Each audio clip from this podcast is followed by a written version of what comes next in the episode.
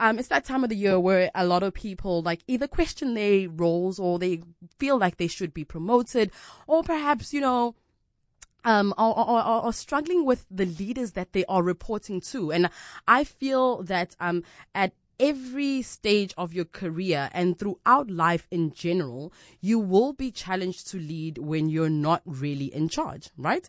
And this is the nature of um, um, of human systems, to put it that way. And learning how to do this well is what separates those who surpass their peers and go on to lead their own business units or companies from those who squander their potential as middle managers. So currently, I mean, my previous role before the role I have right now. I do do a lot of things now, don't I? But I was, I was a leader and I was working with a team of, um, eight project managers that looked up to me. So as a leader, I had to put them first all the time. Whereas now in my role, um, I don't necessarily have subordinates that report to me, but I have to look after many agencies around me in order to make sure that we're focusing on the same vision, um, to deliver on the objectives and also make this big return on investment for the business that I work for. Anyhow, now enough about me because obviously it's not about me, but most of us believe that leaders are people who occupy certain roles that come with some sorts of like official authority. I mean, like the CEO is a leader, you know, the president is a leader and the quarterback is a leader, even though we don't really have football here. But I'd, I'd, I'd like to think maybe a striker is a leader. I don't know. My football skills are not that great, but anyhow, OB strikers are leaders. I don't know, but it's fine. And we often believe leadership is bestowed upon someone by their role or title, right? Yet when we say people rise to the occasion or, or, or take the lead, we are basically saying that people with no official authority sometimes go beyond what's expected of them and exercise leadership. And this is really important, um, to take in. So again, leadership, then is is not all or, or, rather not at all about a role. It is actually the fact of getting a group of people to do something that is in their best interest or in the best interest of others or in the best interest of the business. Whether or not you have the authority to command those people to do what you want them to do. And i mean i could go on and on and on but i'm so glad to be joined by Sean Collard this morning to discuss how one can be a leader when they are not in charge. A very good morning to you Sean Sean. Happy Sunday Fun Day. How are you doing, sir? That is so cool. I'm very good in yourself. I'm very uh, well. What was it? Sunday Fun Day. Happy Sunday Fun Day. good, brilliant. Right? I haven't spoken to you in a very long time. Yes, it's so exciting. I'm so glad I, uh, when I heard it was you, I thought, oh, this is going to be so cool. It's going to be a fantastic talk. I mean, you know me. We could Absolutely. go on, know me. We could Absolutely. go on and on and on forever. Like forever and ever. Sean, just tell me and let's tell us what is your definition of a leader? A leader is a person that without them you will stay where you are. Mhm. Is that is, is so, it Yeah? Sorry. So a leader is a person mm-hmm. that without them you would stay where you are. You would stay where you are without them. Okay, that is that is that is a great definition. I mean, I'm not going to share mine with you, but it's fine. And and and if and if that's the case, then what makes a good leader, and what would you say a bad leader looks like? Okay, uh, firstly, what makes a leader is a choice. It's something that you as a person choose to do. Um, as you've been saying, well, it's either for the moment or it's something that you feel that you want to motivate a people. Um, a mom's a leader because if you look at a mom with her children, those children will just stay where they are. Yeah. Where the mom will motivate them to be in a better place. Um, for me, the best leader you're ever going to have is, or the ultimate leader is a servant leader, and that's a person who serves and protects mm.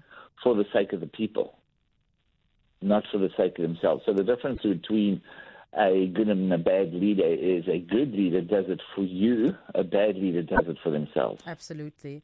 Oh. Because leadership is a skill, and it's something when you've made the choice or the decision that you want to be a leader, you must now learn how to lead. And it is a skill. Yeah, very true. And I mean, like we've all heard the saying that um, um, leaders are born or, or, or they're made. What are your thoughts about that? Well, um, every leader is born, but not every person's born a leader. Mm. So a leader has to be born, else he can't live. So um, there is that thing, oh, you can be born a leader. I don't believe that at all. Mm. I think anybody can um, in some way be a leader. Um, and you don't have to be the charismatic one either. Yeah. All you need to have as a as a leader, your most um, powerful attribute is to understand that people are your most valuable asset. Mm.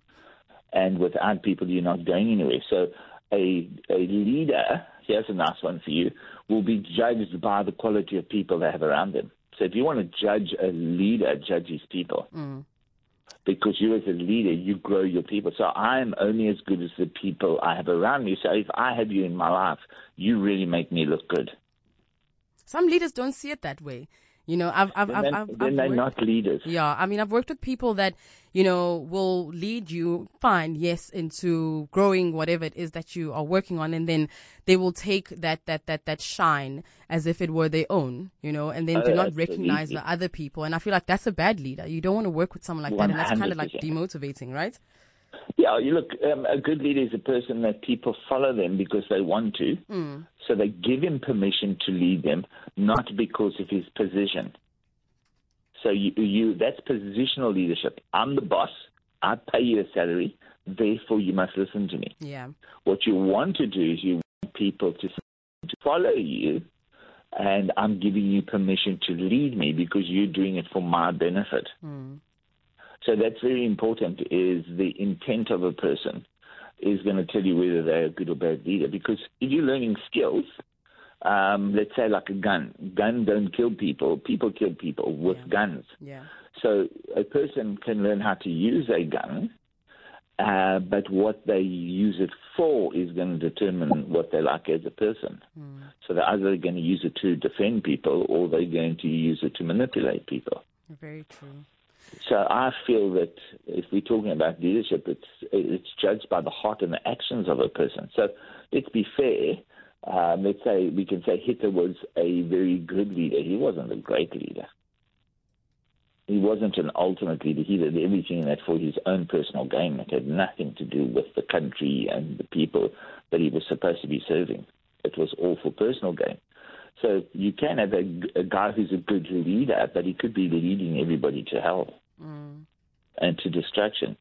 And the leaders use their positions. Like if you look at a positional leader, he will use his position to manipulate you there for his gain. And as you say, people are a threat to him. And everyone is there to make him look good and serve his personal agenda. Yeah. And that's very easy. I mean, how many?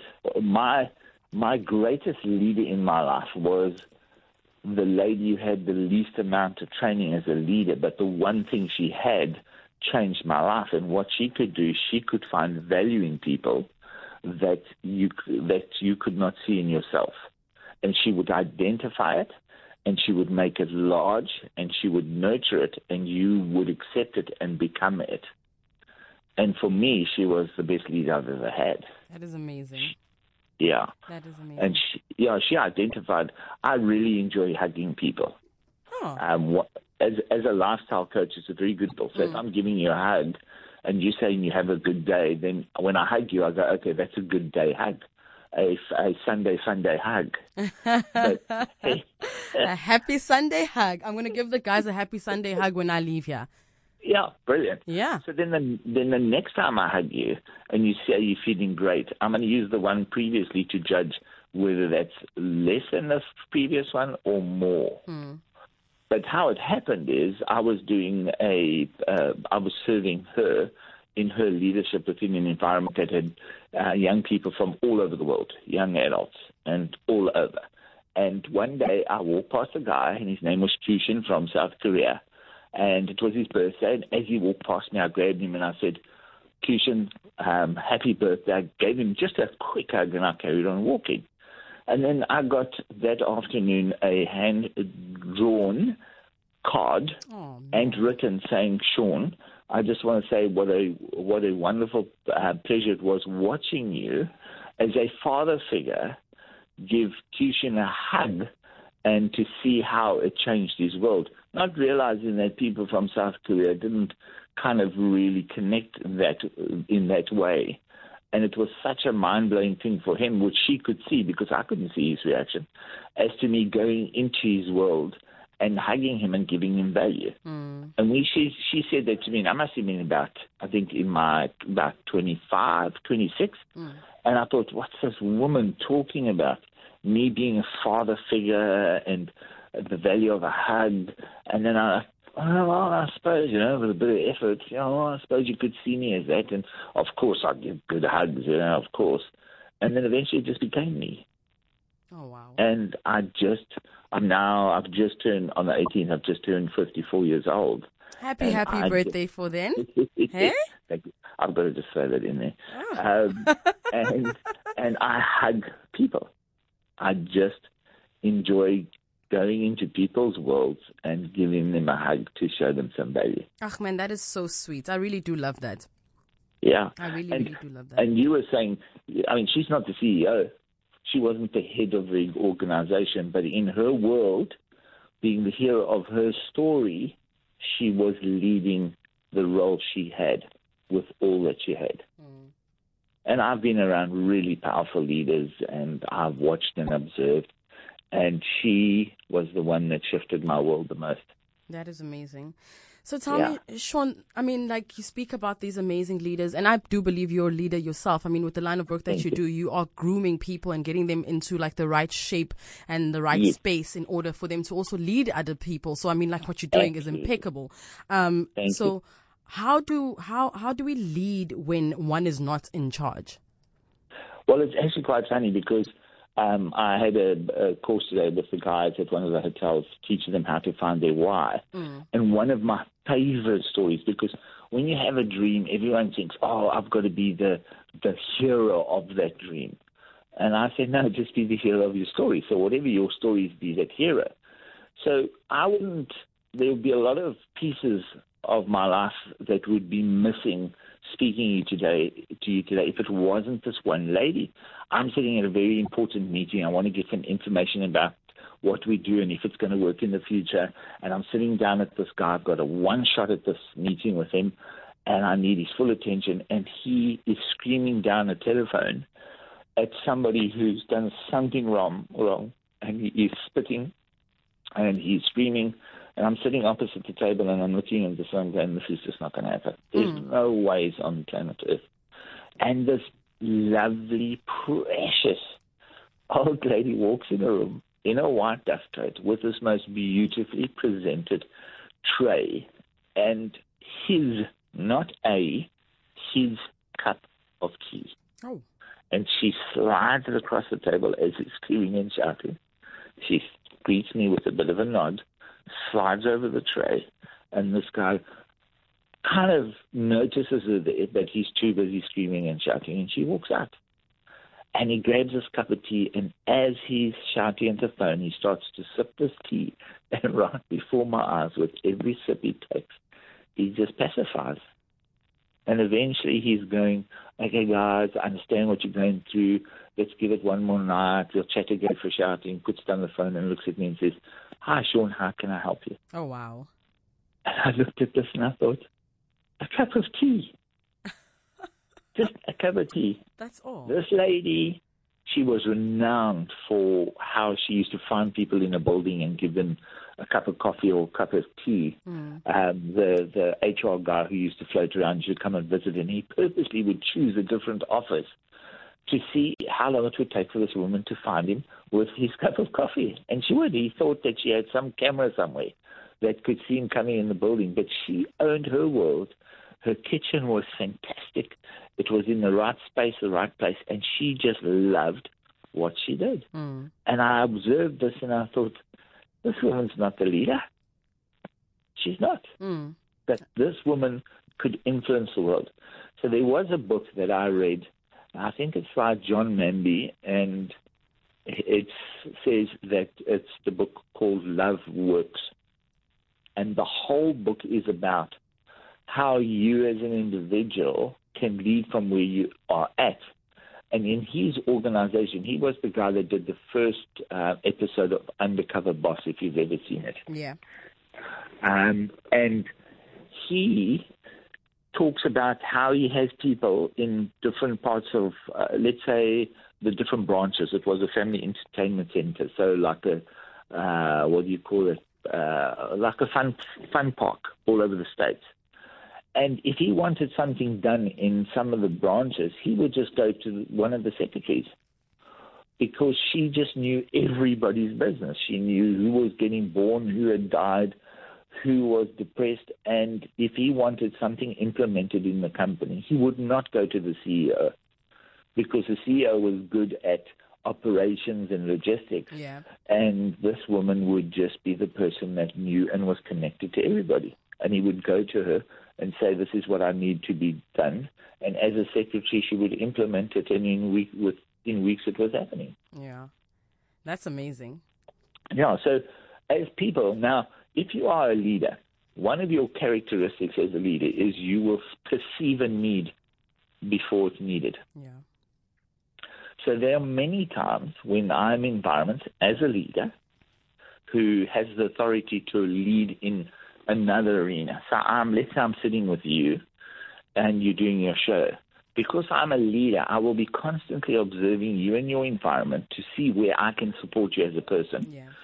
So that you can be good at what you're doing. Because part of a, a leader's job is to make the people around you look good. Because if you look good, if they look good, you look good. Oh, preach, so, Sean, preach. So if I'm watching you and I see there's going to be a hole or a need, I'm going to approach you and say, Blue, can I assist you in X, Y, and Z? I ask permission. I'm not there to showcase you.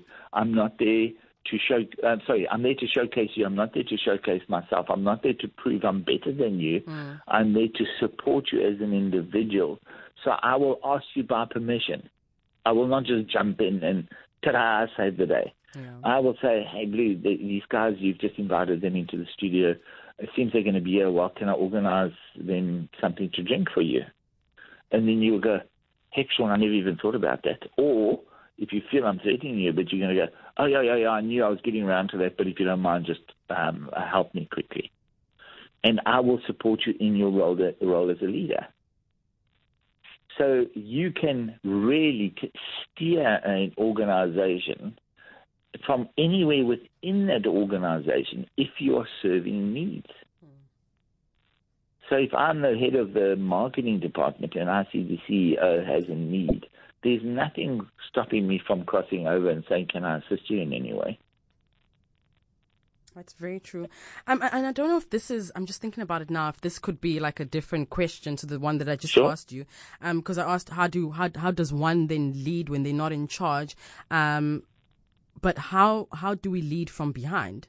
I feel like they're, they're both different questions or am I, am I losing the plot right now? No, I don't think you're losing, the plot. I think it's a very interesting question. Mm. Um, there is there is that say where people say, um, "Follow me, I'm right behind you." Yeah. um, so I suppose if you are a person who's leading from behind, what would be wrong? Let's say you are more qualified as a leader, but not qualified in the role or the position. So let's say you are a PA to the CEO, so you have a lot of authority, you have a lot of influence, but you don't occupy the position to make rules mm. or make big decisions. So I would say let's use the analogy of a blind person that needs to get somewhere and you navigate for them because you can see. So now all of a sudden you become that person mm. that will steer uh, by suggestions, by experience, the person who can make those decisions. And in that you're supporting them. So they have the authority to make the decision but you have the leadership experience and the expertise to assist them in making their decisions. Mm. So one of the things in leadership is you need to learn how to make decisions, and making decisions is a very lonely position to be in. But the rules of leadership is before you make a decision, you must gain as much information as you possibly can before you execute because you if you make a decision based on very little information or research, you're going to make a mistake. Mm. But if you're under pressure, you must wait until you at least have 70%, and then the rest must be by gut feel. Yeah. So if I'm supporting you as a leader and I know that you have to make a decision, I will go do research for you based on what you're going to do. So let's say you have to decide what color you're going to change the corporate uh, logo and identity. And you're trying to make a decision between purple and green. Then what I will do is, is I will go and do research on the effects of purple, the different shades of purple, color wise, what those colors mean, and with green as well. Then I will give you the information and saying, hey, when you're going to make those decisions, this is what I've learned about purple and green, understanding that getting as much information before we make a decision is important, and I put this together for you. Yeah. So now what you're doing is that person might be clueless on how to make a decision. They don't understand the 70-30 principle. And now by you going to serve them and giving them the information, they're still the leader, they still make the decision, but they do know that with your support, they are as good as what they are. Yeah. And you're not threatening them, you're not going public, and they know that without you, they wouldn't have been able to do that. I get that.